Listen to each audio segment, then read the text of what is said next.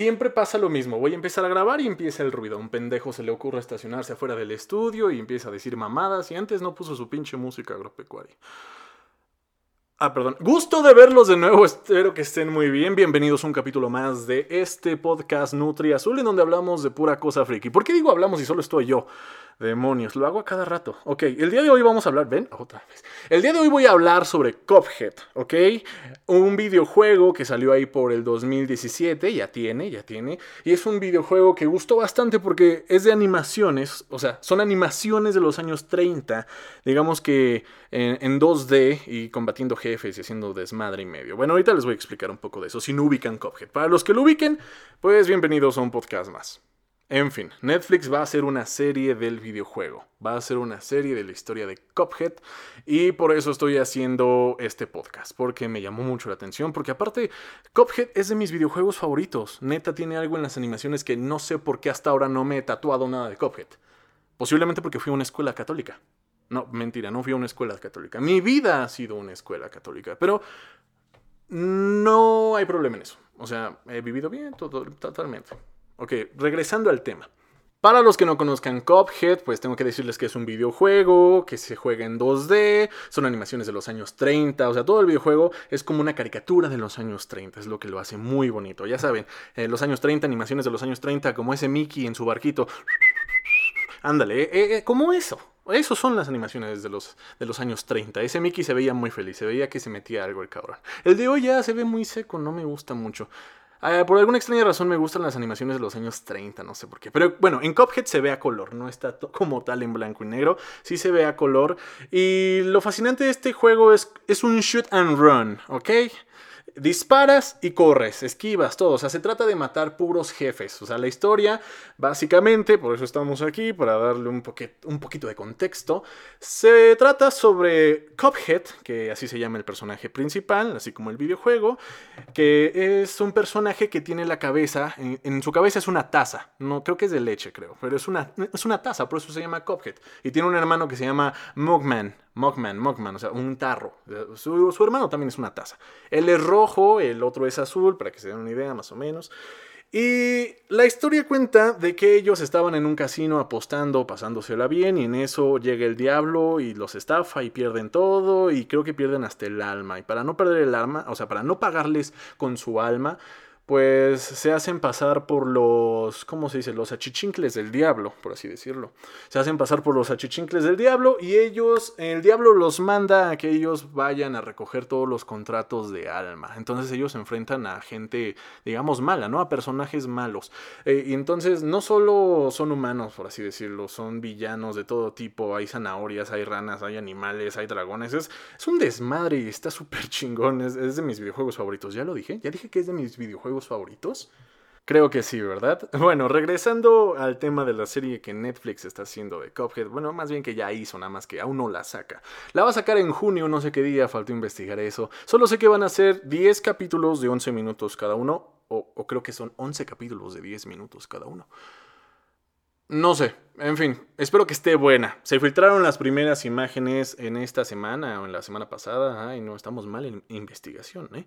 Pero bueno, los que están metidos en videojuegos y siguen páginas de videojuegos podrán haber notado la primera imagen que se dio a conocer de la serie. Yo la vi, la neta, creo que cambió un poquitito la animación, cambió ligeramente la animación, haciendo que se vea como muy Disney Channel. Eh, no sé, es que me hizo ruido un poco, es que no sé por qué, no, sé, no podría describirles la imagen como tal, lo siento. Pero cuando la vi, imagínense, animaciones de los años 30, estamos hablando de animaciones de los años 30, y vi una imagen que se supone que es de Cuphead, la serie, y que no parece mucho de los años 30, tiene algo ahí que, o sea, sí pasa, pero pues no me convence tanto, es así como de, mmm, lo intentaste, pero no, no salió tan bien. O tal vez la imagen está bien y el que ya ve mal soy yo, el que ya ve cosas raras soy yo, ¿no? Pero les juro que vi algo, o sea, neta parece Disney Channel. Ah, ya no es tanto de los 30, pero... X. Eh, sea como sea, la serie de Netflix se va a titular The Cuphead Show y la neta no sé de qué va a tratar. Posiblemente trate de la historia que ya vimos en el videojuego o sea la continuación del mismo. Lo que me pregunto es, ¿los personajes van a hablar? O sea, ¿tendrán diálogos como tal? ¿Se van a escuchar voces saliendo de su boca? Porque en sí la temática, pues los güeyes se supone que no hablan, o sea, cuando se supone que hablan solo salen letritas, ¿ok? Y como sus desarrolladores están apostando por un público infantil, mm, ya veo por qué, lo más seguro es que sí vayan a hablar. Ah, va a estar cagado. En fin, porque en el videojuego no hablan. Digamos que nos basamos un poco en la temática de los años 30.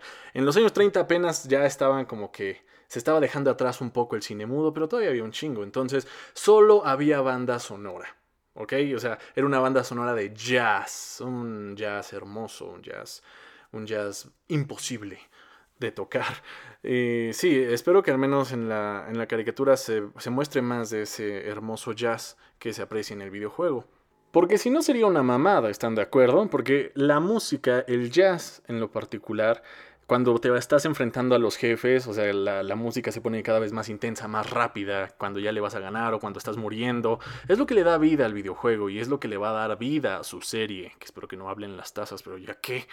Y aparte, mientras les vas dando en la madre, cada vez los jefes tienen facetas más endemoniadas y se pone más perro y te tienes que aprender casi casi la coreografía, ¿no? Ya te, ya te, de tanto que te matan, ya te aprendes dónde va a ir el balazo, dónde va el proyectil y ya lo esquivas y ya cada vez se te hace más fácil. Así que si quieren que respete su serie, tienen que hacer que se vea así, así. Así que la tía diga, no veas esas imágenes, hijo, porque son del diablo. Así, así quiero, así quiero, así van a tener mi respeto. Porque el videojuego es así, cada vez que les vas dando más en la madre, se van poniendo más perros y se ven más endemoniados y te hacen pensar así de, pues, ¿qué se fumaron estos cabrones cuando estaban dibujando estas cosas? Porque cuando ves eso, no, te pones a alucinar cabrón. Ya tantas horas de juego, ya casi casi empiezas a sentir la canción del mal viaje de Dumbo de turun, turun, turun, turun. No, está cabrón, te da epilepsia. no, pobres, ¿no? El videojuego se disfruta más en pareja, está bien. yo digo que se mata más rápido a los jefes, o sea, o si no es así, al menos el otro güey te ayuda, te, te puede revivir porque bueno, ahí ya es para los que están jugando el videojuego, eh, es más fácil revivir cuando, cuando son dos. Y ahora sí, ya para terminar, pues lo más seguro es que sí van a hablar las tazas, que es lo que más me vuela la cabeza. Pero me imagino que es para darle todo ese contexto que estábamos buscando en el videojuego, es para darle toda esa caracterización de Cophead y Mugman, toda esa identidad que no se ve mucho en el videojuego, porque en el videojuego nada más se ve que se putean a los a los güeyes que le deben al diablo y fuera de eso no se ve no se ve mucho, entonces posiblemente la serie haga que nos enamoramos, nos enamoremos, ya estoy de ridículo.